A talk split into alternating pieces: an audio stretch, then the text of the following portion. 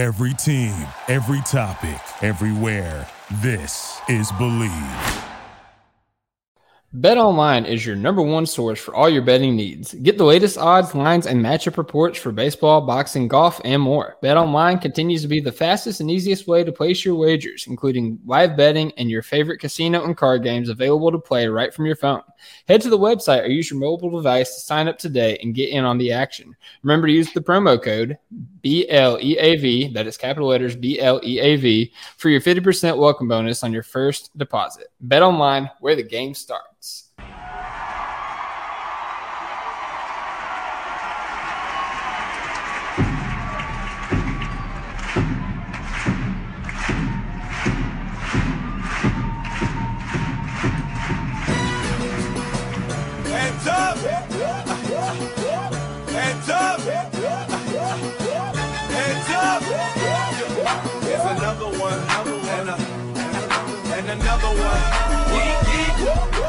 Fucking knuckle pop. Got to, man. Every time. Every time. and welcome back, everybody, to another edition of the Top of Thunder podcast. I'm your host, Dylan Hunsinger at Thunder Chats. We're part of the Bleav Network, and this podcast is brought to you by betonline.ag. Now that that is out of the way, we got a super fun episode today. Uh, I'm joined by uh, a couple of gentlemen. First of all, we've got uh, in Arkansas, I think for the first time ever, that we've had somebody from Arkansas on or in Arkansas on the podcast uh, in a hotel room, not drinking champagne, uh, but we got Champagne Jerry. What up, Jerry? What's up, man? Uh, yeah, you uh, actually forgot an ad read. Uh, this pod is also also brought to you by Stevens Pool Service, serving Oklahoma City and the Metro. Um, any job, big or small, you can holler at your boy Champagne Jerry over here. Uh, no, but I'm good, man. Just doing some work training uh, over here in Fort Smith at the fanciest hotel in town, the Wyndham, with all eight stories, a swimming pool on the side, and just a fancy looking bar. So, um, doing good though, man. Missed you guys. I'm happy to be on and and happy to have a guest because I hate looking at y'all's faces all the time.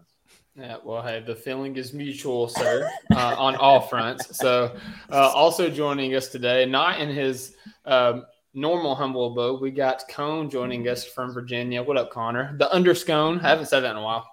Yeah, I, I'm pretty sure you've said that literally every episode, but that's okay.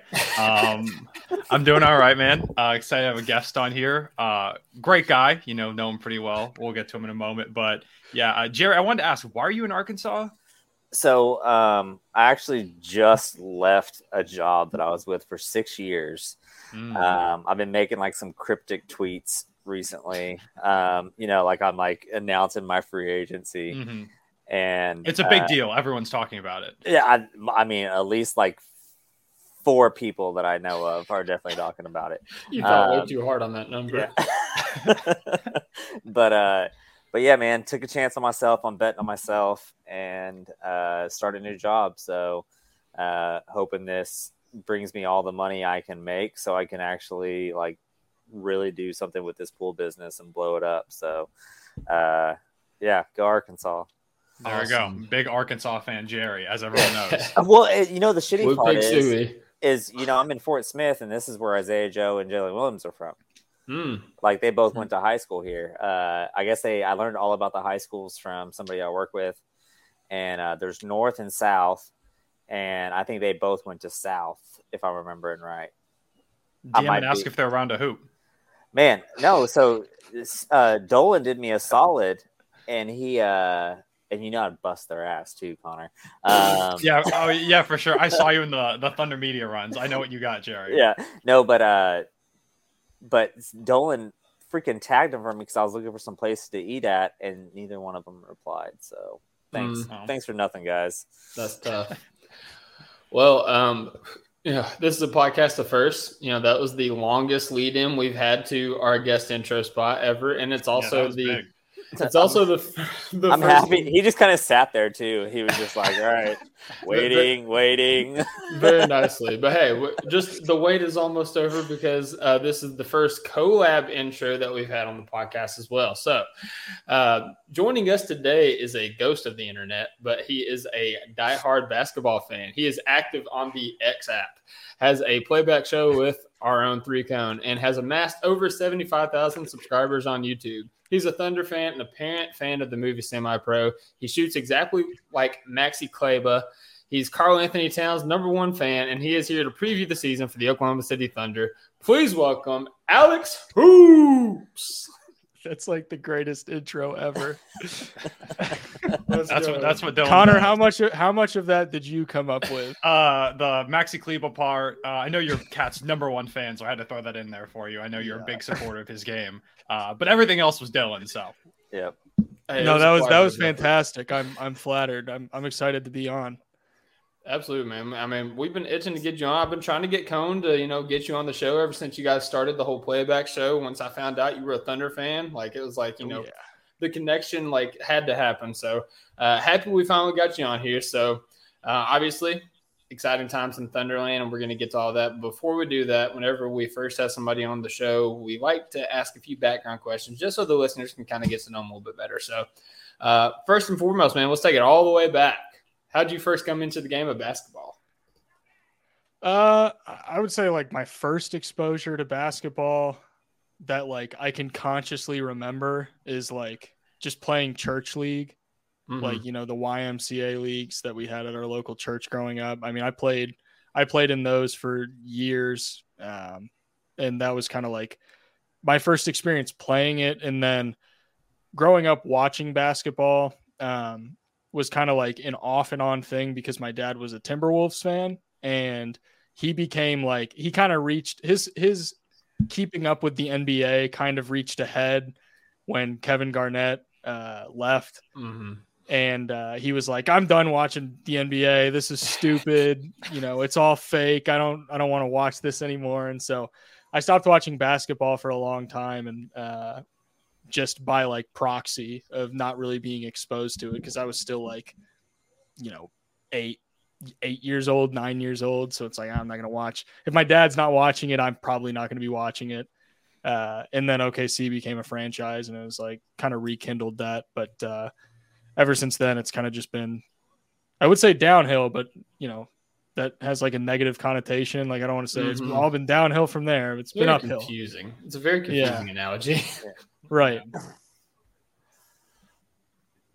Jerry. Oh, sorry, I blanked out. I was, I, I thought you were gonna have an absolutely in there, uh, something. I was waiting. on Listen, the I'm cleaning word. it up, man. We're All right. we're in, we're in Dylan is regular cutting season all form. the absolutely's out. The absolutely's are going away. I've already heard three, so I don't I'm think I've said absolutely. I've said for sure a lot. you've said absolutely three times already. So All right, yeah. that's how ingrained it is in you. So uh, you guys are going to hear me say i feel like like a billion times throughout this podcast so just be prepared Man, we all, we all got those things. Like you know, they they hammer me on absolutely and for sure, but I say you know like five times in a sentence, and nobody says anything about it.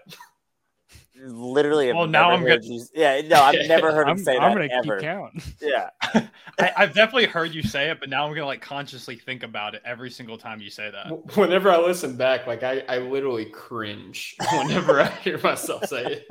My girlfriend, I'll be recording YouTube videos, and there are certain words she'll like note that I say a lot that are just like way beyond my usual vocabulary. Yeah. Apparently, I say I say bona fide a ton, and I don't even like consciously think about it. It's a great But now word. She'll be, yeah, she'll be like, "You used Bonafide like three times in that video." I'm like, I did not even like consciously collect that I use. I don't use that word ever, but that's hilarious.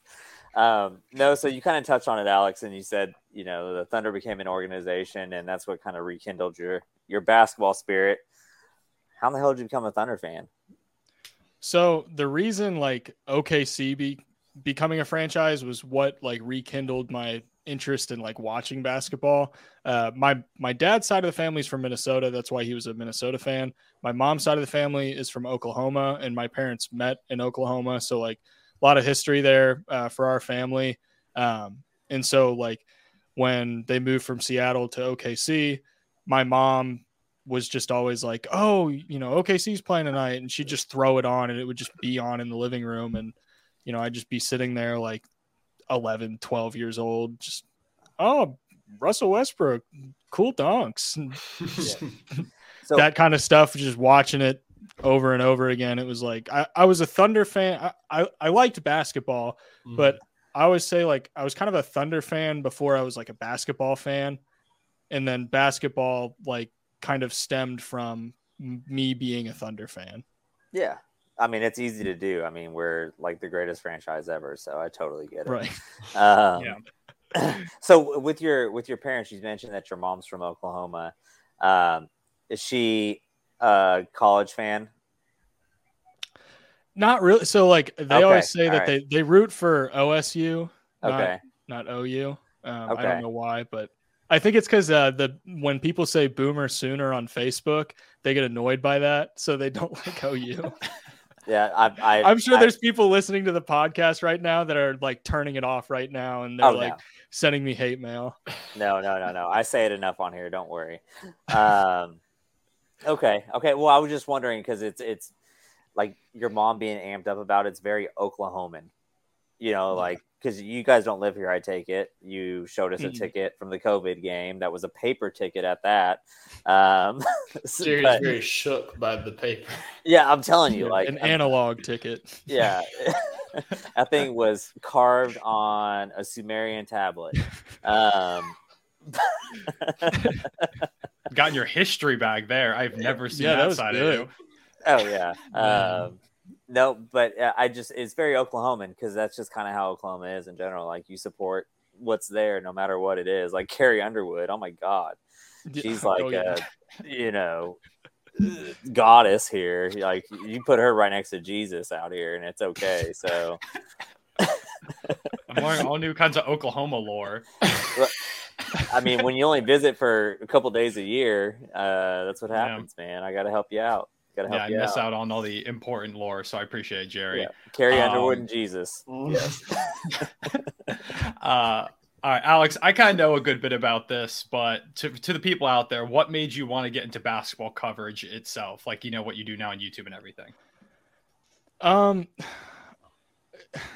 you know, a lot of it was like getting into the coverage itself was was predicated a lot on being someone who graduated college into COVID and like not really knowing what to do because I didn't have a job and uh, I had a marketing degree, which you know some degrees you could graduate into COVID and you could get a job right off the bat because some industries still needed employees, but marketing it was like, nah, you're not getting the job. So Yeah. um, I had a background in video editing and uh, I was writing for some websites on the side, just like little articles here and there. And I was like, you know, let's kind of merge these two together. The fact that I can edit videos and make articles instead of putting articles on someone else's website and letting them give me a cut of the revenue. I was like, why not just put this on YouTube and you know make the videos myself so that was kind of like the journey to actually starting the channel but like getting into the coverage itself i don't know i think it was just the fact that i got really interested into like the statistics side of basketball um, kind of prior to me getting into the x's and o's side of basketball. And once i started getting into like the numbers and whatnot uh, it was easy for me to like kind of write my thoughts about because i was making all these spreadsheets and like finding all of these patterns and like all this different information and stuff. And i was like well i might as well write these down somewhere. And you know i had a i don't even remember what it was called but there was this website that like allowed you to make your own blog and MySpace. that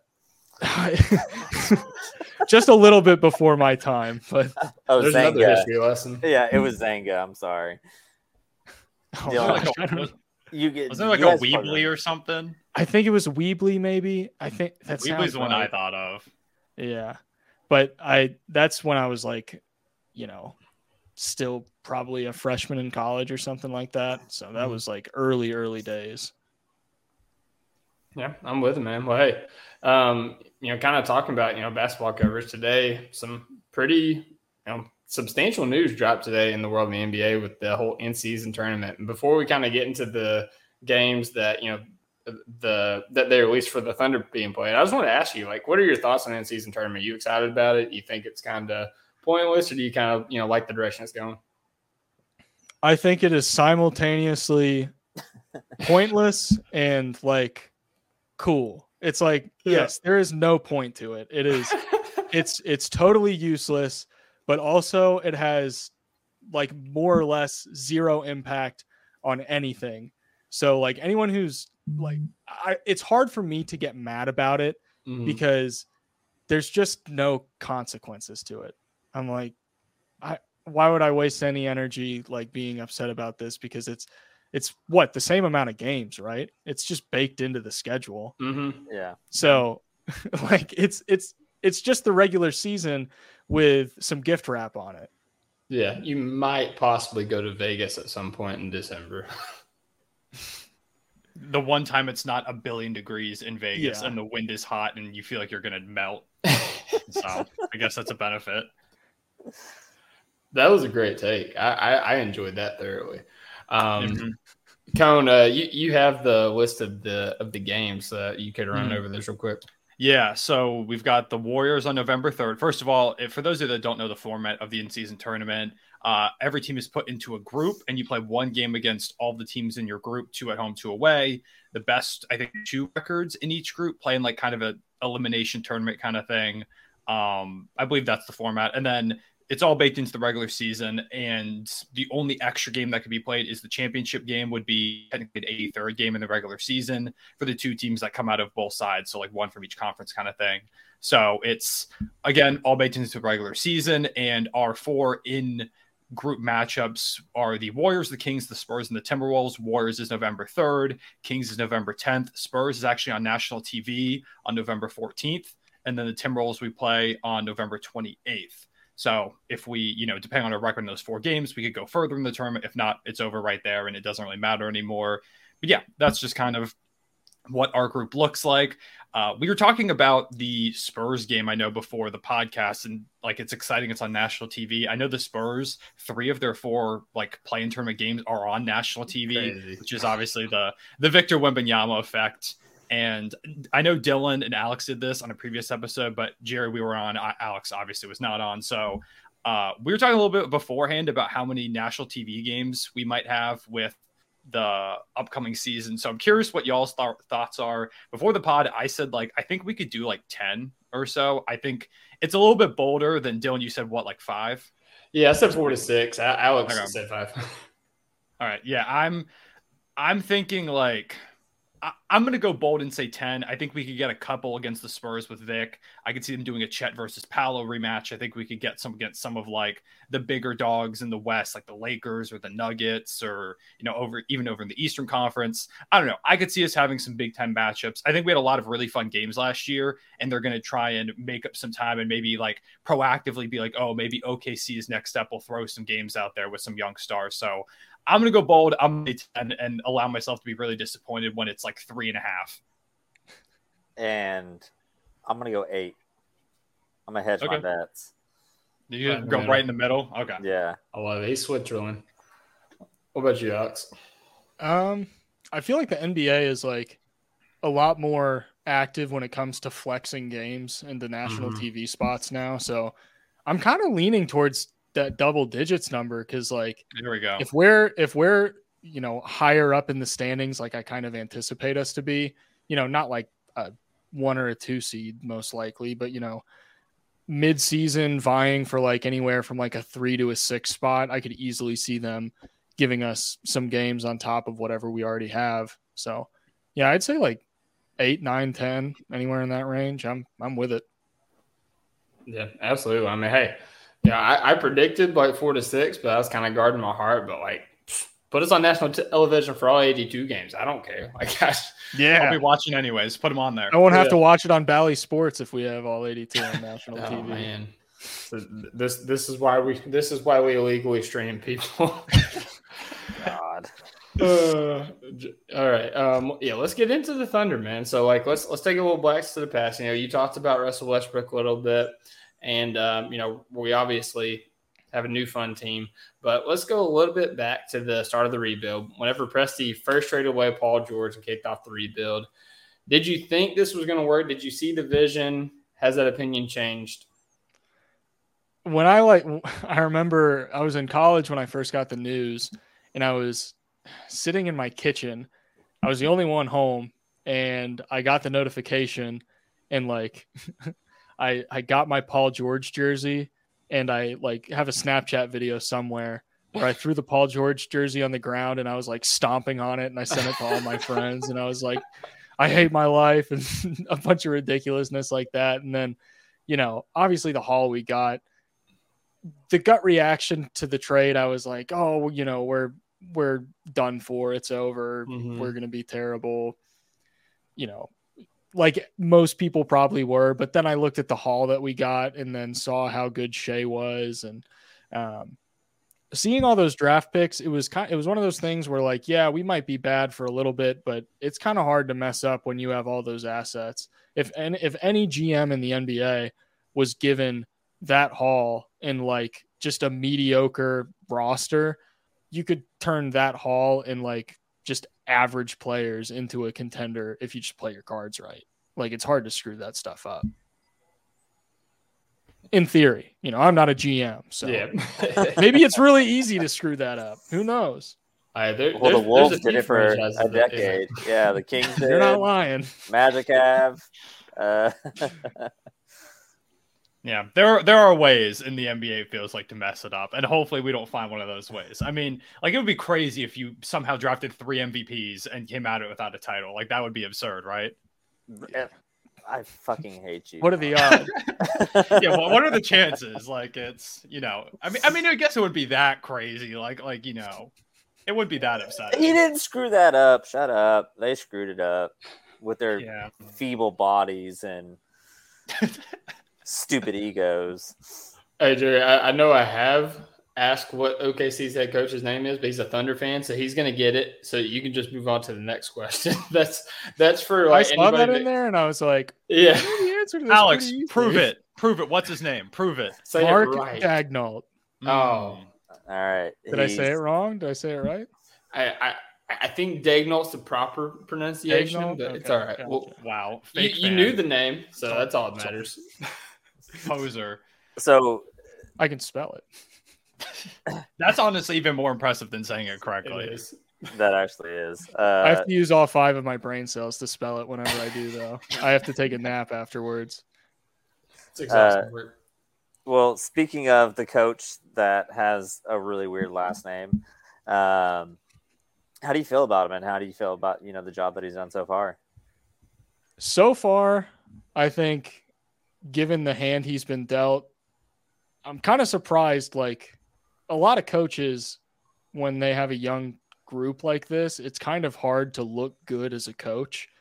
Uh, I feel like a lot of coaches end up getting fired because, you know, the roster that they're working with is is really really young, really really bad, and then that's the coach that ends up getting fired, and then they bring in a new coach to like provide structure. But uh, I feel like he's done a job where he's established that structure while also like letting young players be young players and like make mistakes and kind of grow into their own games.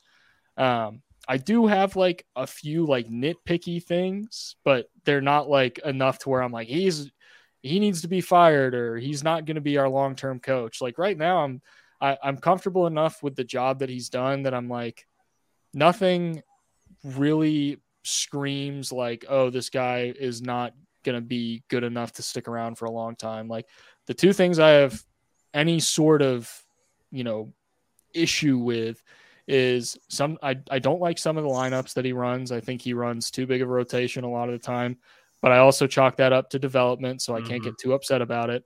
And then also I think our offense is a little bit simplistic. Again, there's only so much you can do with younger personnel and guys who you don't entirely know what they're capable of just yet. So I I just need to see more before I'm like, are these actual issues or are these just kind of a byproduct of being a young team figuring it out? So what's so you just gave two, I'll call them quote unquote negatives there. What do you think are the two like top two best things that he does? Um, I think he's like just a very good uh like game manager. Like he does the things that like a coach needs to do in a game. Like some coaches don't call timeouts when they very obviously should be calling a timeout. Uh Doc Rivers. Um and like I don't notice those issues with him. Uh and he seems to know like the the thing with his lineups is he, if he tries something and it doesn't work, he's usually pretty quick to like go back on it. Like uh Lindy's a good example. Like there were a lot of instances last season where Lindy would go in and you could just tell like this dude's not making a shot tonight. And Mark would be like, All right, like I'm I'm calling this before it gets any worse. And you know, he'll take him out of the game immediately and not let him, you know, go out there and shoot 0 for 8. Uh, I'm sure there's probably a game at some point where he did shoot 0 for 8, but that's, you know, besides the point here. I'm not trying to dog on Lindy. I'm just using his, him as, as an example. Um, but yeah, I, I feel like he does a good job of just like, okay, you know, there are things that you have to pay attention to and, and not necessarily adjustments, but you got to look out for your guys. Um, and that's something that Erik Spoelstra does a really good job of like put your guys in positions to succeed. And if you know that whether it's the matchup that they're going against or like you can just tell they're going to have an off night, if you can tell that they're going to go out there and, you know, embarrass themselves and not be able to perform at a high level, then he's just not going to put them in those positions in the first place. And I think that's a really important trait for a coach to have. Yeah, you totally forgot like the best thing though. He draws up the best inbound plays in the NBA, hands. Oh, down. Oh, that's yes, that's that's a fact. I'm with you there. It helps having Josh Giddey though. Yeah, does it does. It was funny. I was looking for a Josh Giddey inbound play the other day. I forget what it was for, but I was looking for one, and one of the top results was the the just random moment when Giddey actually inbounded off the back of the backboard, and I was like, okay, this is not the inbound play I was looking for. I was trying to like, I think put to like tweet about how he's amazing at inbound plays, and the first thing comes up is him slamming it off the back of the backboard. So That's tough. it yeah, happens. it's tough. It, it happens. Um, but yeah, I mean, I kind of agree with Mark. Like, I I feel pretty good about him being a good coach for the future. You know, say we start contending and there are some issues, we'll see. But for now, I'm also uh, pretty confident in what Mark can do. Um, I do want to ask, kind of going into this past year for the team, what were your expectations? I know we talked about this like a good bit, but I don't know if we ever talked about like fully throughout the season. I know we text each other a lot about how excited and how awesome the year was, but like at the beginning of the season, like what were your expectations before obviously things went really well? Yeah, at, at the beginning of the season, I know a lot of uh, I saw a lot of talk from from some Thunder fans saying stuff like, you know, they saw Detroit get like Bogdan Bogdanovich, and they're like, oh, we need to go and and you know make trades for veterans and uh, get like good veteran presences and stuff. And I'm like, we we have been rebuilding for a very very very short amount of time relative to the Detroits and the Orlandos of the world. I'm like, we don't need to start trading for veterans. Like we're not at that point yet. So heading into this season, my my thought process was this was kind of like a like a temperature check of like, okay, how good is Giddey's second year going to be? It ended up being really good. How good is Shai like now that he's kind of taken that all star leap? Like it's one thing to take an all star leap, and this has been said about other guys like John Morant. Uh, it's one thing to take like the all star leap, but you could argue that taking the all star leap to all NBA leap is even more difficult. Mhm. And Shai made the leap from non all star to all NBA without any in between. So it's like, you know, this season was way more than I could have expected, but I didn't. I, I tried to go into this season without expectations because to me, this was see where we are without Chet, see how good J Dub's going to be, see like what we have in some of these young guys, and then we can evaluate uh, in the off season and you know if we need to make moves and kind of ship some guys off and and and recalibrate the timeline a little bit, then we can. But I mean, after this season, it was like full steam ahead. Let's go. Mhm. Absolutely, I love it, man. Um, and you know, a- as you mentioned, you know, last season was a lot of fun. Like you know, kind of started off a little bit slow, but as we, yeah, I said absolutely. Sorry. I- I- Um, he, he said it earlier too. You missed you missed that by the way. Oh, did I miss that one? Okay, you so so we're up to So- two after you said that you're working on it. I would By the say, I would say, make this a drinking game, but also that might be dangerous. So The- don't. Yeah, Yeah. please don't. Yeah, incredibly dangerous. yeah. Anyways, um, so you was talking about how you know the season was exciting last year. Start off a little slow, but you know we really started to pick up steam. You know with Shai coming in, you know, making the All Star game. Kind of started off slow out of the All Star break, but really like hit the ground running there in the back half of, or in like the final stretch of the season. Uh, playing game, obviously, Pelicans game was phenomenal. It was a movie. Like you know, you, you can't ask for things to go better than what it did. Uh, the Timberwolves game, completely different story. Uh, I wanted to ask you, you know, there's a lot of different opinions going on or about out there, like uh, within the Thunder community and the national audience. Uh, but what was your main reasoning for why we fell short in that play-in game? There's like, you know, I could pick apart, like I could break down that game and like talk about the matchup stuff and, you know, the fact that we're a smaller team going against a team with a ton of length. So blah, blah, blah. Like it, we were not set up for success in the first place. Really, I think a lot of it just comes down to the fact that our guys were nervous and inexperienced and like had had not been in a game that had that level of stakes yet. Like Isaiah Joe shot one of five from three, Giddey shot 0 of four from three, Lindy shot one of six, Shai shot five of 19 from the field.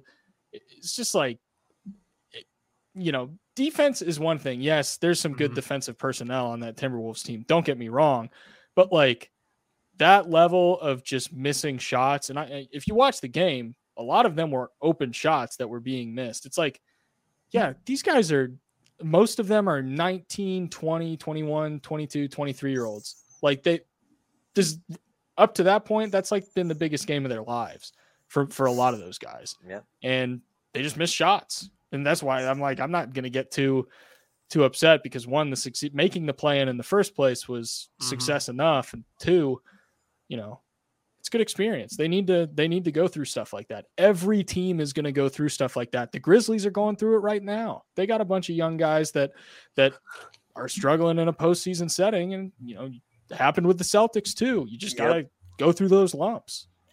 That's exactly what I was thinking of. So, speaking of going through those lumps, do you think that the Thunder have started to have taken those steps in the right direction to kind of get through those? Or I, I think you kind of answered it the same way that, er, you know, in a way right there in the last question. Yeah, it's it. I- I, think anyone who thinks that that one play-in game was like the the first and last of like our postseason woes and like struggles that we have to go through, uh, you know, I'm sorry, but I have some bad news for you. It's there's gonna be more. Like that was the first, and it's not gonna be the last. Like we're probably we'll probably end up having a, a first or second round exit that really really sucks. You know, we might have any number of scenarios could happen. That's just part of being a team that is trying to win. Like it, it that's how it goes. Yep. You got to lose before you can win. For most people, most teams. Some teams get really really lucky or are just really good. like us now this season. Right. Yes. It's Now. happening. Yeah, We're never going to lose another game. Perfect. All 82 games on national television. That's my season prediction every year. The Thunder Championship, all 82 games on national television. Yeah. No, it's just 82 0. We're 82 0. if you predict it every single year, someday it will happen. Yeah. Well, actually, probably not. 82 Probably probably, probably not. won't happen. But Not with that. if it, if it ever does, you'll Oh, you'll look super cool, Jerry. Yeah. Um, yeah, so sticking with you know this Thunder team going into this upcoming season, uh, we've got you know a cast of great young players between Shai. Green- Bless you. God, Jerry. I'm Jerry, sorry. I was good? really trying to hold that in, and then I was trying to hit mute at the same time. It just didn't work, Mhm. boys. I'm sorry about that. yeah, I think you just barely missed it. You almost got to that mute button. You were Yeah, so I'm- close. Well done. All right, so I'll, I'll, I'll re-ask the question. I'll start from the beginning. Um, before Jerry like had some kind of attack of some kind on his sinuses, but yeah. So I basically, Alex, just want to ask you like, where do you rank the members of this young core? Like, how do you envision each of the pieces? You know, between Shai, Giddey, Chet, J Dub, and Dylan. The, I know we talked about five members on this question. Is Dort the other one that we're referencing there? It could be Dort. It could be. I, I just. I was just saying like top five. Like you know who you think Okay. the top five. It better be Dort. It better Okay. be Dort. Let's go with that. I guess top five members of the young core going forward, kind of thing. So Shai is obviously number one. Uh, Yeah. I think we can kind of get that out of the way. Um, honestly, two through four is really, really difficult for me Mhm. because like my gut says Chet because my expectations for him coming out of college were already pretty high. But like just the fact that we haven't seen him play any NBA minutes, it's like I I don't know exactly what to say simply because like we've seen Josh play, we've seen J Dub play. It's like yeah, we we have a sample size to go off of. But I'm gonna say Chet just because my expectations for him coming out of college were that that's where he would be in the hierarchy. Um, third is really the problem is I think J Dub is better right now, and there is a chance that J Dub's gonna be like better maybe for like next season and potentially the season after. But I think Giddey will eventually get to the point where like he's like an all-star level player. Like I think Giddey's going to be very, very good. I just don't know when that's gonna happen because he's so young. Uh so like long-term hierarchy, I would say Giddey, but shorter term hierarchy, I would probably lean J Dub. So it's kind of like a 3A, 3B kind of thing for them. Um, but I would say Shai, Chet, Giddey, J Dub, like if we're talking for the future as a whole.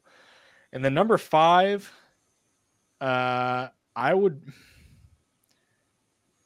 A lot I'm of options. say I'm gonna say Cason.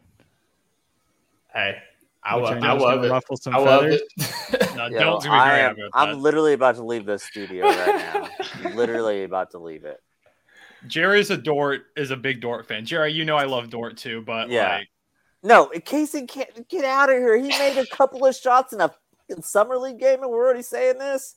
Get out of here. Sorry, Alex. I'm sorry. It's Well, I'm okay. very very passionate passionate. I understand. I, I I understand. Very- I know there's I know there's a lot of love for Dort. Well, no, but he Uh, gets I get it. all the shade in the world when it comes down to this team the last year and a half. Like anytime he goes three for ten, oh my god, get him off here. He's terrible. What is he on this team for? We should trade him. He has the best tradable contract that we got. What are it we sounds like you with need to sneeze again. No, it sounds like people are nerds and need to freaking respect Dort. Sorry. All right, I'm done. I'm done. yeah, so Cason Wallace, um, I'm a I'm a big fan. Um, uh, Dylan's a Kentucky fan, if you didn't know. So Yeah. he's Huge anytime Jason you guy. praise, Oh yeah. yeah, anytime you Wait, so I, I guy- live in Kentucky and you you guys asked me why I'm an OKC fan. Why are you a Kentucky fan?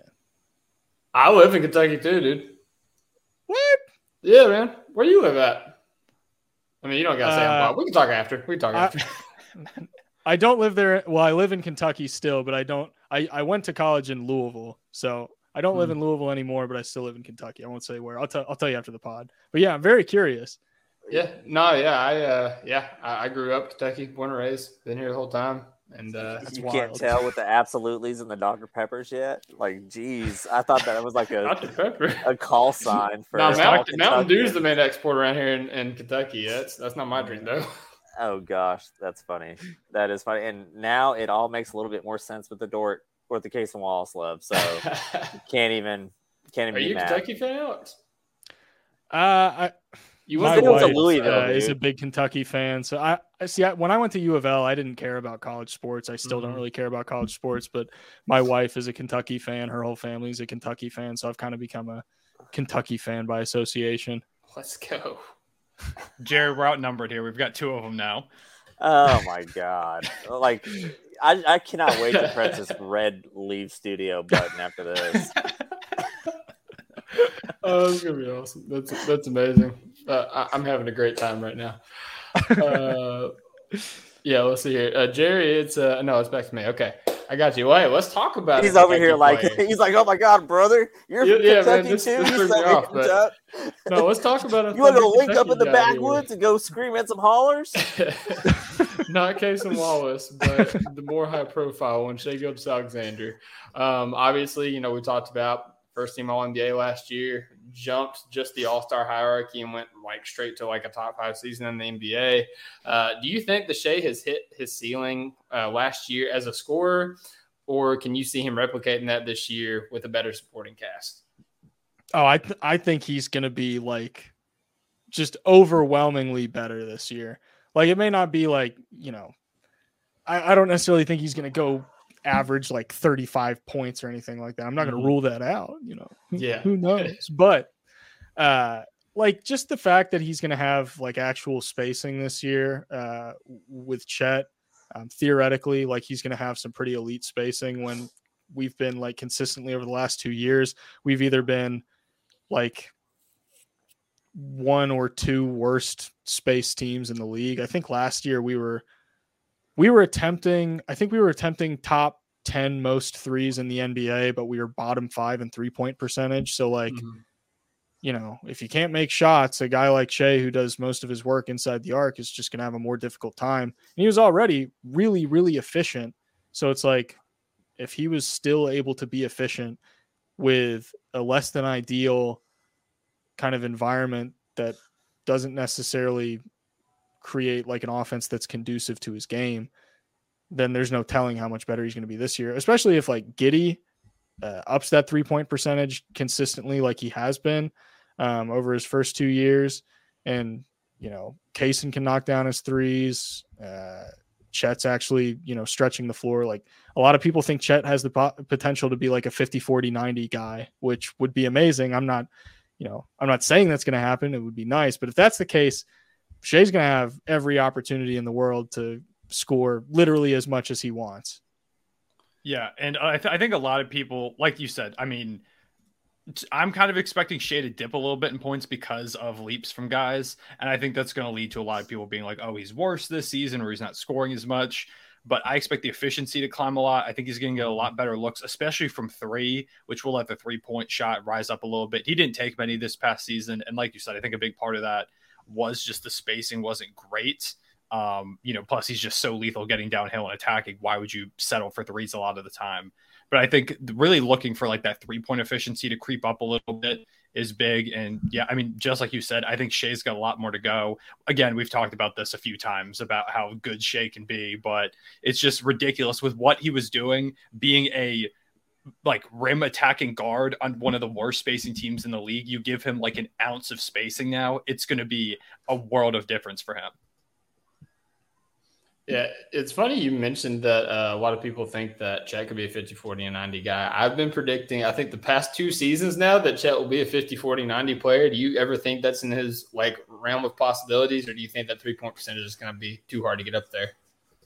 honestly, like the three point percentage is almost the thing that I'm not as worried about. It just to it to to me depends how much Chet plays like off of the wing because it's kind of hard as a as a center to like stay above that 50% especially with, with a such a modern kind of approach that OKC has where like they're really just putting every guy on the perimeter and like every guy's going to have to handle the ball uh, I don't know how much like inside the arc, like post up, paint stuff Chet's going to be doing, especially right out of the gate. So, like, you know, the 50% field goal shooting is, I'm not saying he's not going to be able to shoot 50% from the field, but it, it's going to be a situation where his shot diet just might be so diverse that like his efficiency isn't necessarily what you expect from a center, even though he is a center.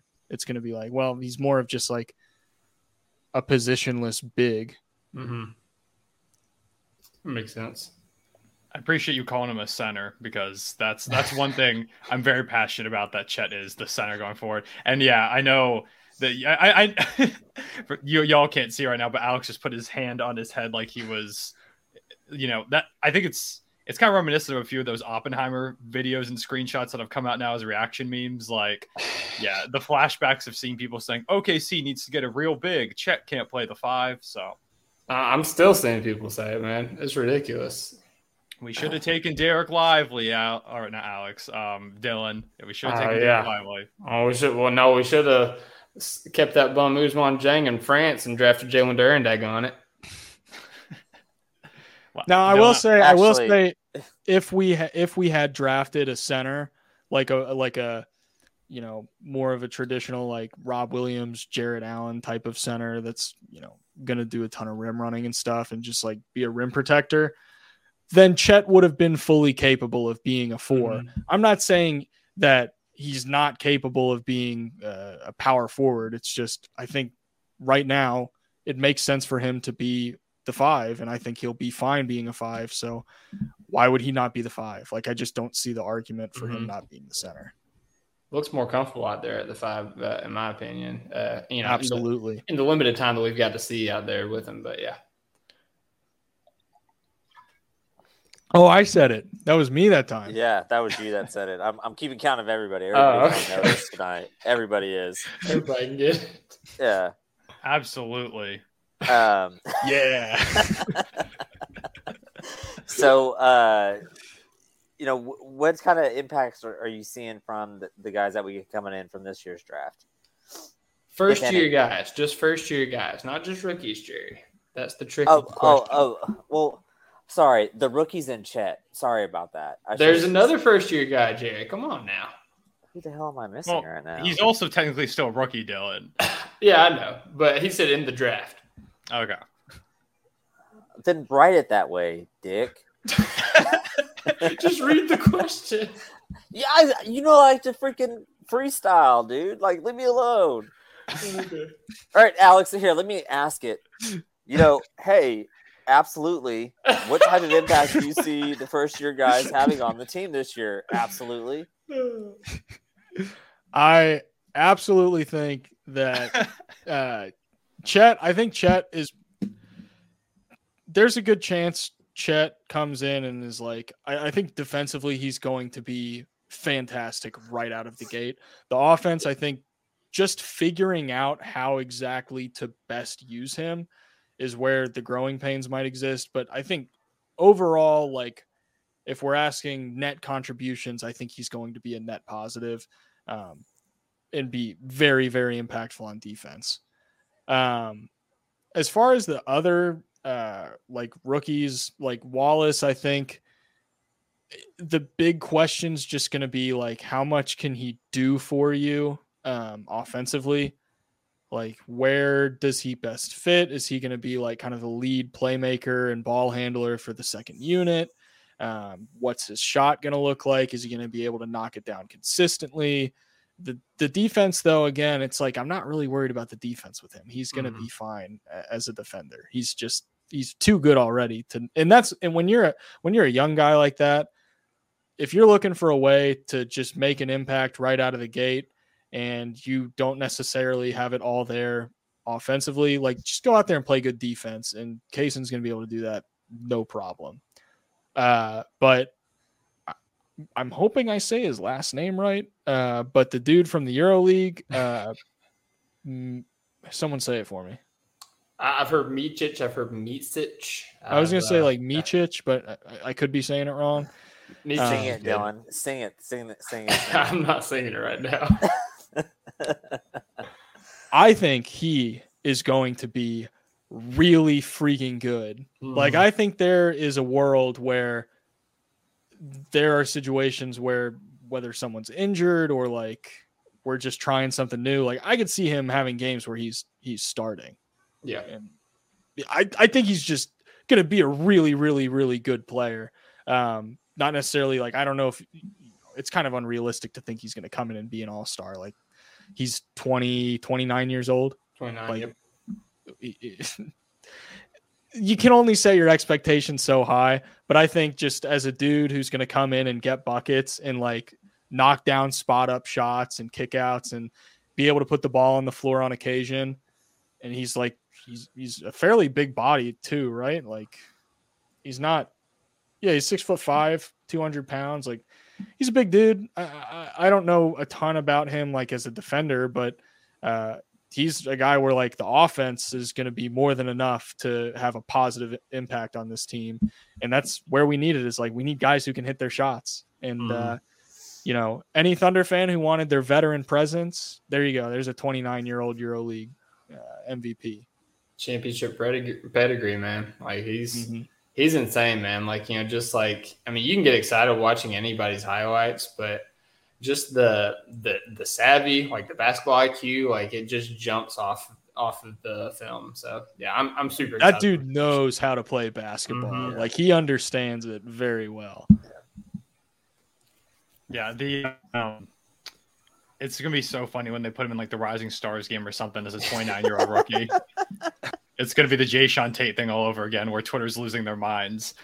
Um, I'm super excited to see what he can do. Like, of course, you know we've seen what he can do in EuroLeague, but it's a completely different game. Even though it's you know still basketball, the play style over there. You know how is he going to look in this Thunder system? I'm also just happy he's actually over here. I didn't know if Micic was ever going to join the team actually. So Mhm. and I do think it says a lot about the team and like how they kind of feel about what we're doing here. The fact that he was willing to come over after saying for a while that he wanted to be on a competitive team, and Sam Presti like doing what he could to bring him over now out of all times.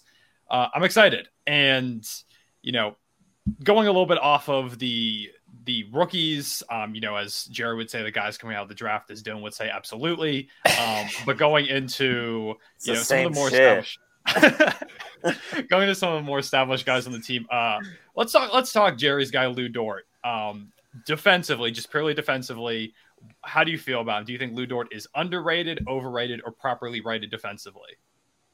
Think Um, about how you answer this question, Alex. I feel like I have a gun to my head right now. Uh, I'm in Arkansas. I feel like he is, uh, you know, Thunder fans seem to properly rate his defense. Maybe there's a subsection of Thunder fans that like think he's overrated, but I feel like most know if you watch him play, like you know his defense is very, very, very, very good. Like I, there are, there's probably not, there are maybe two other guys in the NBA that you could, two or three other guys in the NBA that you could make a case for that are as good as or better on ball defenders than him. Like few guys can do it like he Mhm. does. And then just like the sheer level of effort, like fighting over screens and like chasing, you know, chasing guys who are coming off of actions. Like there's not a whole lot of guys who can do it like him. So, uh, you know, for me personally, from what I've seen on Twitter, I feel like he's either you know properly rated or like a little bit underrated but uh, it's kind of hard for me to say that anyone thinks he's uh, you know overrated i feel like he's good enough to where you know you can't really go too far with your praise of him defensively Um, I, I'll ask this at, at risk of upsetting Mr. Jerry here, but um, offensively, you know, obviously that's kind of the controversy behind Wigan's door. Just why? I don't even understand why you got to bring this up. No, I'm just, I'm Dude just- scored 30 in a game seven as a freaking rookie. uh, He's playing way out of his style what he's going to play long term in this league. He's not going to be a guy that needs to take 10 freaking shots. And you guys want to talk about his offense. Get the F out of here, Dylan. Leave it alone. that's what I was about to ask. I was about to ask, do you think that his efficiency goes up with a better shot diet that he's kind of looking at this year with, you know, um, different, more mouths to feed, you know, different kind of offense, uh, you know, more cooks in the kitchen. Uh i i hope so. Um i really i just want him to be able to hit a layup uh because he's literally like you could argue that of any player that has any like significant meaningful volume of shots at the rim you could argue he is the worst finisher in the entire nba right now.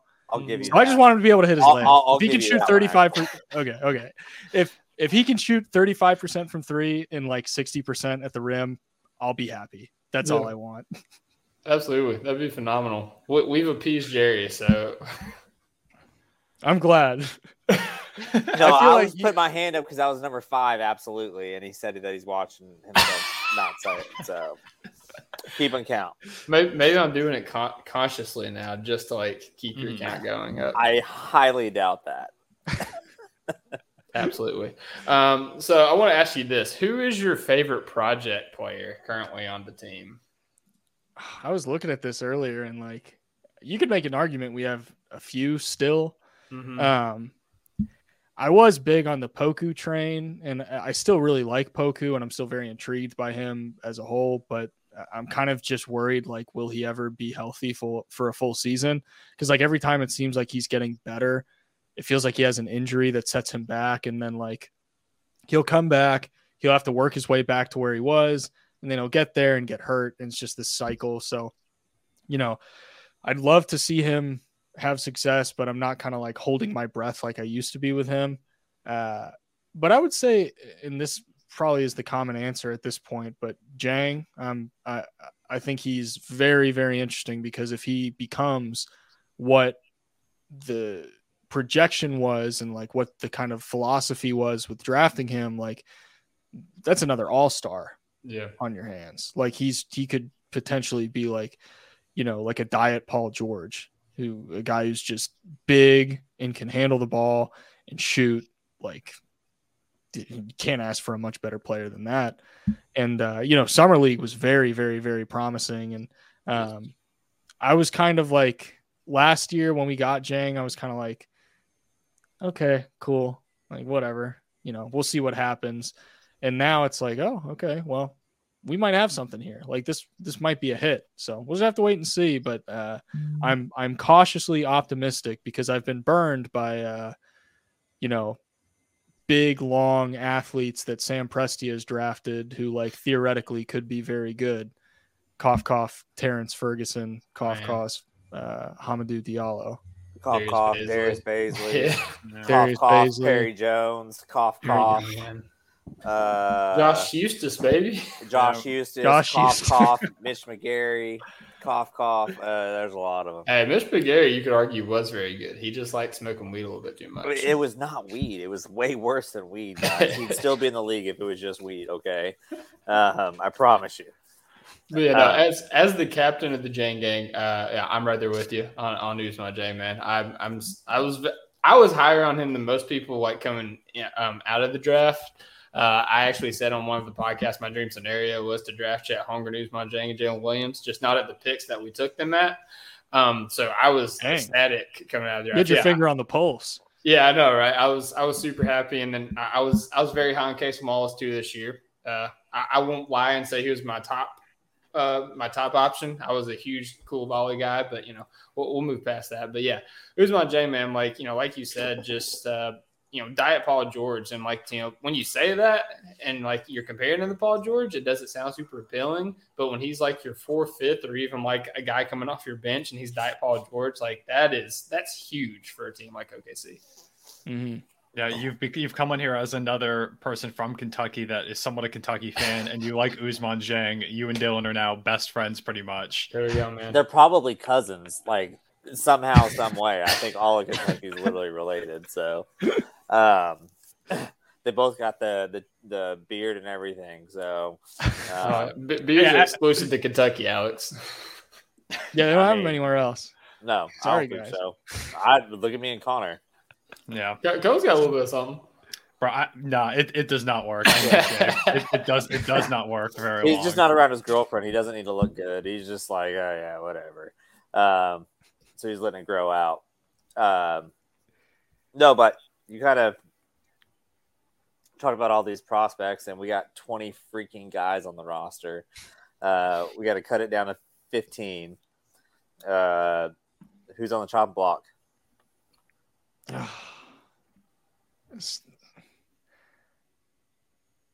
You know, this like just kills me inside. Uh, I think ultimately, I think Lindy is is probably gone. Actually, is Lindy already gone? Because Yeah, he's already gone. Yeah, I was gonna say we didn't uh, pick up his player option or his team option, right? Nah, yeah. A lot of people think that we're gonna bring him back on the two way. Yeah, I, I could see that, but um, Tre Mann, I I feel like we could bring Tre Mann, we could keep him, but then just ultimately trade him. But I I, I don't see him kind of as a long term part of the team. He just kind of feels like the odd man out right now.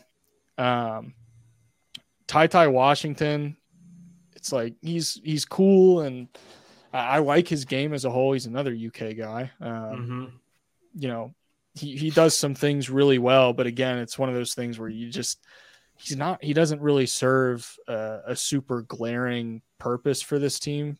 Mm-hmm. Uh, and like any purpose that he would serve, there are kind of other guys in the pecking order. Um, so he feels like he's probably gone. Uh, Garuba is interesting because I feel like we could keep Garuba, and I feel like he would be decent. So I'm hesitant to write him off just yet because I, you know, he could be a contributing player. He could, you know, come off the bench and provide valuable, meaningful minutes. Um, it's JRE is is another guy that when we have this conversation, he's I think he's a good player and I think he has the possibility to be in the league contributing for many years, but I don't necessarily think that's with OKC. Uh, he's one of the kind of odd men out here. Mm-hmm. Um, I don't know. He just he's just doesn't fit. There's there's not much that he can do right now for us that necessitates him. You have to like provide something right now on a team full of like theoretical players that you know could be this or are that. It's like you have to offer more right now to really solidify yourself in a sea of young players because if you're just like a guy who can like do a couple things and like kind of just blend in you're not going to be long for that team Mm-hmm. Kind of feels like with Jerry, we have players who can also kind of fill in with that backup big type of role that just do it a bit better. Like I think Jay Will is just better in that spot at this point than JRE. Garuba, Mhm. like you said, is really interesting. If we could keep him around, a potential like defensive big that I think could be useful for this team. So yeah, I don't know. It it sucks to think about guys leaving because I know it I've heard from a lot of people like going to the rebuild, they're like, oh, don't form attachment to players. And then they hit like three shots, and I'm like, I love you. You are a Thunder legend. So, um, in fact, you don't even have to play here. You can just have been traded here for three minutes, and you're a Thunder legend in my book. Yep. But Yeah. shout out ricky rubio yeah, Ricky Rubio, Kelly Oubre, shout out to those guys. danny Uh, green Patty, Patty Mills, Rudy Gay, all Thunder legends right there. But yeah, it's it's just hard. Ariza. Ariza is a Thunder legend for sure. It's just so hard to, you know, have to cut guys, and you know, you always want to see see them succeed somewhere else. And I think with Ty Ty, with you know, say we move on from JRE, or even if it's Tre Mann eventually, I think these are all guys, like you said, who can contribute somewhere else. It's just tough when you have so many players and so many draft picks, and we somehow get involved in all these trades where we just get picks for free and also young players that we can trade for more picks. Like it's hard to say no to that. So it results in things like this. Um, but again, I think there, there was some report that we could maybe trade like Ty Ty or that like Garuba was even seen around the league as someone maybe worth like a second round pick or something. So Mhm.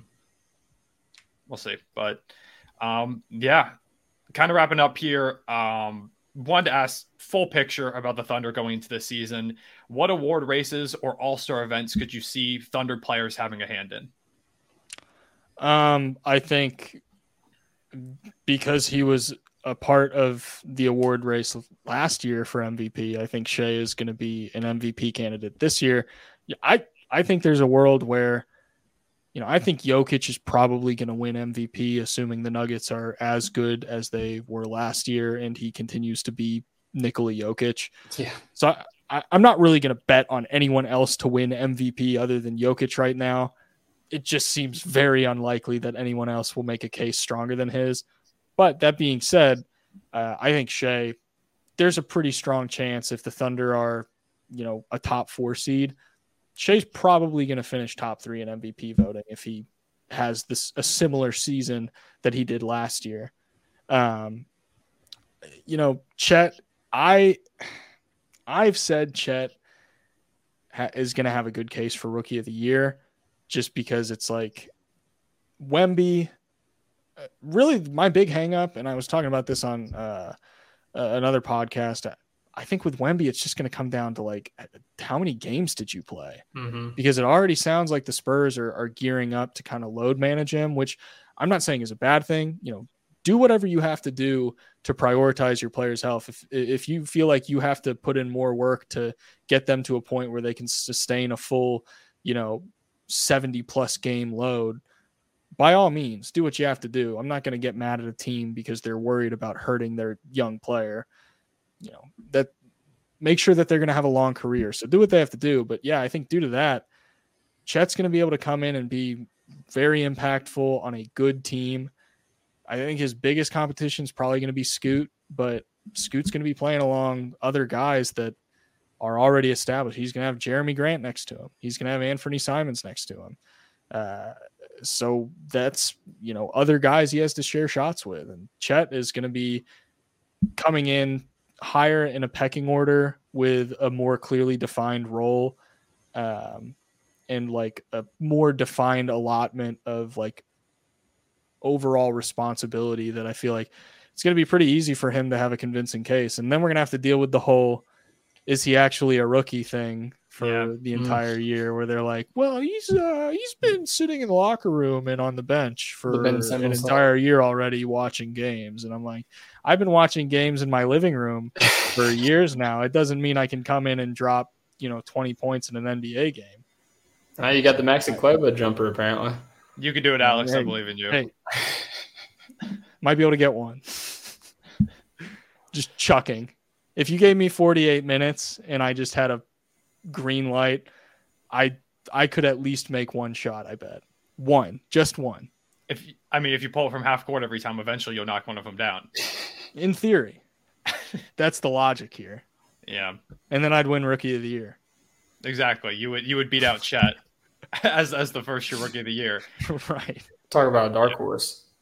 Yeah, I the the one thing that for me is throwing me off with all these award, this award stuff is the 65 games played thing because I am a bit worried that Chet might not end up playing that many games, which is kind of why I feel like Scoot might end up having that. We're going to be in for some weird award races this season. I feel like with the 65 games played thing because there are so many candidates like I want to pick for awards, but I could just see like you said with Vic. I think he's pretty clearly the number one for rookie of the year because he's going to be featured so heavily in that Spurs system. But I don't know how many games he's actually play. You know, with Chet, we'll see how many he plays. Same with Scoot. I don't know. We might get. We're probably going to get some really weird, like top rookie of the year candidates. Like, I mean, Micic might even come in and make an. He'll probably make an all rookie team. I feel like he could do so. Yeah, most this- likely. like this season. Um, but yeah, what about all star events? Uh, that honestly, that kind of seems like only Shai is going to be kind of in that hunt for me. Um, Mhm. I think I think Giddey, not not this year, but I think next couple of years, next few years, we could start seeing him in that discussion because like his numbers, he's gonna he's gonna eventually get to the point probably where he's averaging, you know, 18, 19 points per game, probably close to 10 rebounds and like seven assists.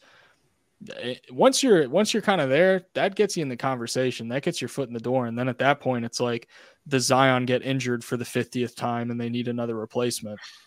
So, Mhm. but you know, Giddey, if not this year, um, definitely down the road. Uh, J Dub, I think J Dub, some people are kind of like, you know, J Dub's floor is like so high, but his ceiling isn't that high. I, I actually am higher on J Dub's ceiling after what we saw last season than I was before he played an NBA game. I'm like, oh, this dude, this dude has all star potential written all over him. Uh, he just is capable of doing way too much once he starts to like lock in on the stuff that he is very good at and like really starts to figure out his game and especially because of how similar certain aspects of his game are to Shai's it's like dude you're in the perfect environment to set yourself up to be like a 20 plus point per game guy and you do like basically everything else very well Yeah, maybe we'll get some more All Star Weekend representation if this year they actually listen to my pleas to put Isaiah Joe in the three point contest. yeah honestly, Best three-point now- in the league there he is. Now that I'm thinking about it, Micic might even be able to end up in that. I could see him making a case for the three point contest potentially. You know, depending on if his Dylan, what did he shoot from three in EuroLeague last season? Was it like 45% or something? Yeah, like that? it was something like forty five percent. I think his last year in the in the not the Euro League but the Turkish league, he shot hmm. like seventy five percent true shooting percent. So like he he's stupid efficient yeah. So as a guard. Gonna, I'm gonna need him and Meech or Micic and Joe both in the three point contest, and then I'll finally be happy with Adam Silver after what he did last year, leaving Isaiah Joe at make forcing us to watch Julius Randle compete in the three point contest last Ugh. season. Ugh. And that one guy from I think the Knicks in the dunk competition. Oh, Jericho Sims. yeah, absolutely deplorable. Get the Like, ripped piece of paper. Yeah, just go put your jersey in the locker room. Go home. Just get out of here. Yeah, some, some of the gimmicks with dunks, I feel bad because in practice it's probably like, oh, this is so cool, and then you get national TV and it doesn't quite go the same way, and it's like, God, it is the most awkward thing. Oh no, he, no, he hyped himself up in the bathroom in the mirror before that dunk competition. He's like, "Hey, you got all the creativity, brothers. You're gonna do this." And he was like, "Oh, I got a great idea. I'm gonna go find a piece of photocopy paper and do something really stupid with it." So yeah, sorry. I I really appreciate him trying. I, I hated last year's dunk, dunk contest was so awful. much, It was and the three point contest. Watching some of those, like Matt Julius Randle's was done fun. crying. Mac McClung, yeah, Mac McClung was good. Trey Murphy was good. Yeah. Was yeah, good, yeah, yeah, yeah. I mean, those were good, but come on now, Jericho. That's all I can remember. I, I forgot about Mac McClung because of that. That's you were so mad about the ripping the piece of paper that you completely forgot the rest of the dunk contest participants. Matt McClung's generational performance. Uh, It, it actually was awesome as I think about it. So, um, yeah. Uh, Jerry's putting up a, an incredible performance today. oh gosh, I am so out of it. I'm like four hours of sleep the last two nights. Um, all right, so let me see if I can read this long ass question. Um, it's really not long. oh, it just looks really long. Um, what is the best, worst, and your favorite matchup for OKC this year? Um, I mean, best matchup. just Give me a crappy team. you know, uh, I'm trying to think. Like, worst matchup, I would say any teams with length, um, and like that are running double front court bigs, like uh, like Cleveland. Um, those teams are are definitely a hurdle for us, just because Shai's game is is limited once he has to kind of fight through the trees. You know, he's still capable of of being efficient and being effective, but he just has to work harder. And the and when Shai has to work harder, the entire team has to work harder. So, Mhm.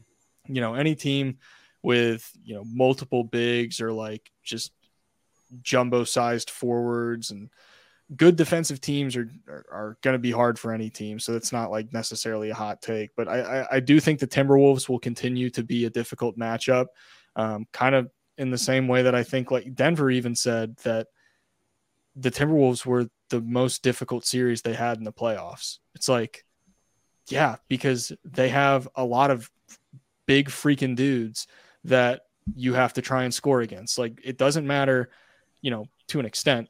It doesn't really matter how good at defense you are if you just have enough big bodies out there and a bunch of guys frustrating you like it's gonna make your your ability to score the basketball a lot harder.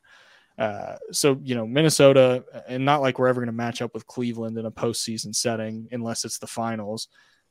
It's not something we really have to think about. But uh, as far as Western Conference, I think the Timberwolves are and will continue to be a difficult matchup.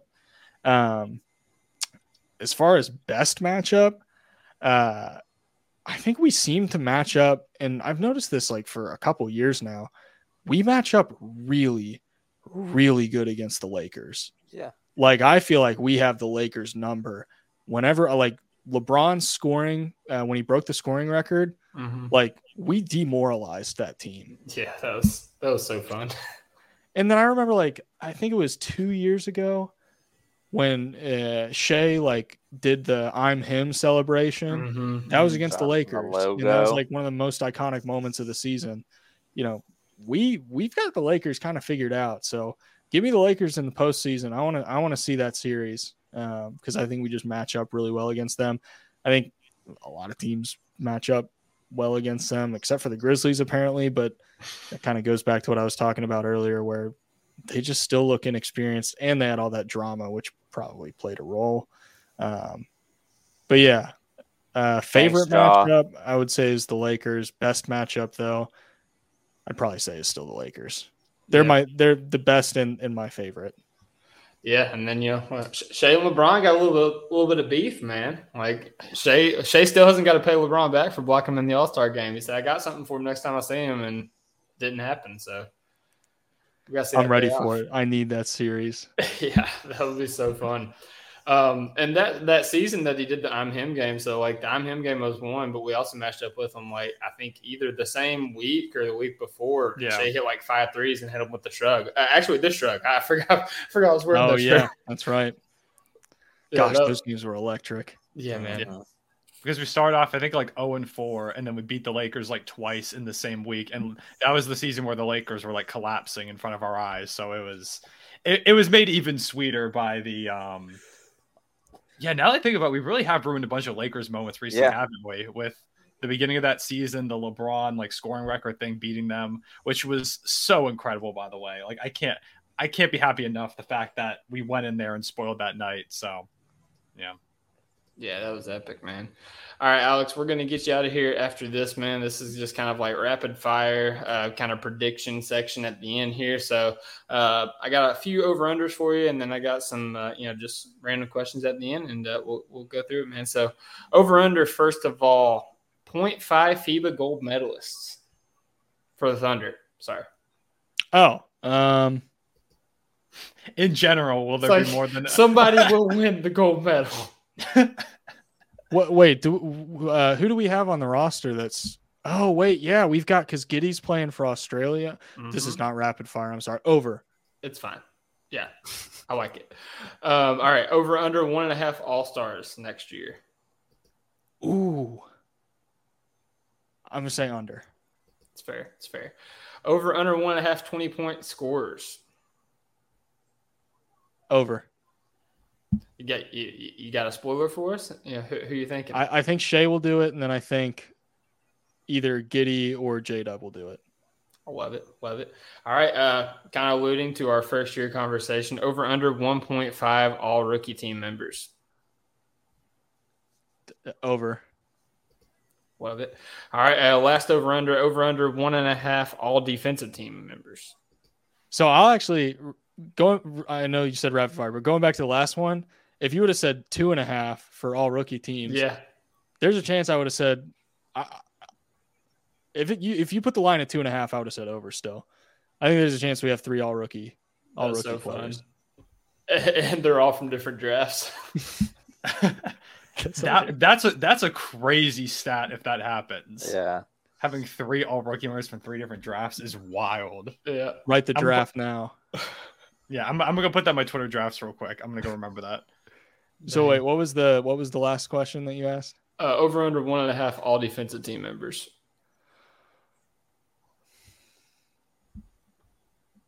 I'll say over. I I feel like nah eh, under, but I feel like Dort's going to get his respect this year as a, as an all defensive player. Do you like Chet there as that other member? I I always feel like it takes a year. I say the all all defense teams and like DPOYs usually take a year to catch up. Mhm. So that's why I think like Dort has a good chance of getting it this upcoming season, and then Chet will probably be like, if he doesn't get it this year, it'll be in the future. So I'd say under one and a half, but you know it's possible. That's fair. All right. Uh, in terms of uh, in terms of Thunder floor and ceiling, what do you think their floor and ceiling is this year? Floor, um, absolute worst case scenario to me is like seven seed, but even that still feels like pretty low. Uh, best case scenario, I I've kind of and this is kind of I kind of expect best case scenario, um, which is probably stupid of me, but I, I like love three it. seed, two seed, three seed. I think I think that's attainable if if things continue on the trajectory that they've been on. That's awesome. I love it. Um, all right. Well, you know, you kind of talked about the floor and ceiling, but what is your official prediction for what the record and seeding will be? Um, I was actually thinking about this the other day. Uh, so last year we won what was it 41 40 games 40. Yep. um i think we very easily win 45 games this year and i think there's a chance we're a 50 win team Yeah. i'm not saying it's likely but i think 50 wins is more attainable than a lot of people realize there were there were six 50 win teams last year so Yeah, I'm with it. Uh, seeding. What, what was your prediction on seeding? um I, best case scenario two or three seed i'd say three seeds probably more likely than a two seed but you never know All right, I like it. Well, last question here, man. If I was asked you to give a bold prediction or a hot take for the Thunder this season, what would it be? Mm, Josh Giddey averages a triple double. That, that's a good one. I don't know if I believe that, but it's certainly a bold prediction. It could happen. The lines right themselves. I love it. Well, hey, Alex, it's been a blast having you on here, man. Always good been a to blast. talk Thunder basketball, but you know, good good to have a Thunder fan come in and talk basketball. So, uh, um, obviously, you know, I'm sure we'll link up in the future, but want to give you a chance to you know plug anything you want to plug. Where can folks find you and your work? Yep, Alex Hoops on YouTube, uh, at Alex Hoops underscore on Twitter. Uh, you find I'm talking about everything, not just Thunder, but uh, everything NBA. So if that interests you, check it out. Absolutely, man. Well, hey, uh, you know, one more time, had to do it. Had to do it for you, Jerry. Um, He had to- at 27 and a half. Okay, yeah. Now you're just making up numbers, but um, yeah. Um, you know, kind of going back to the predictions, uh, we will be doing a podcast on Friday. We will be doing a Dolan pod, late night pod. So uh, I'll talk to Conan and Jerry on if they're going to join or not. We'll see who's on there, but we're going to talk some predictions and maybe some bold takes uh, for the Thunder on that pod as well. So definitely tune in for that. But until then, on behalf of myself, Cone, Jerry, and Alex, hope everybody has a great night. God bless. Hoop when you can. And as always, Thunder up. Thunder up. Thunder up. Thunder up. Yeah, my man. Gotta join it. Thank you for listening to the Topic Thunder podcast. Our podcast is available to subscribe on Apple, Spotify, Stitcher, and Google Play, or anywhere else you listen to your podcast. Be sure to leave us a five star rating and a positive review, and follow us on Twitter at OKC Topic Thunder. Thunder up!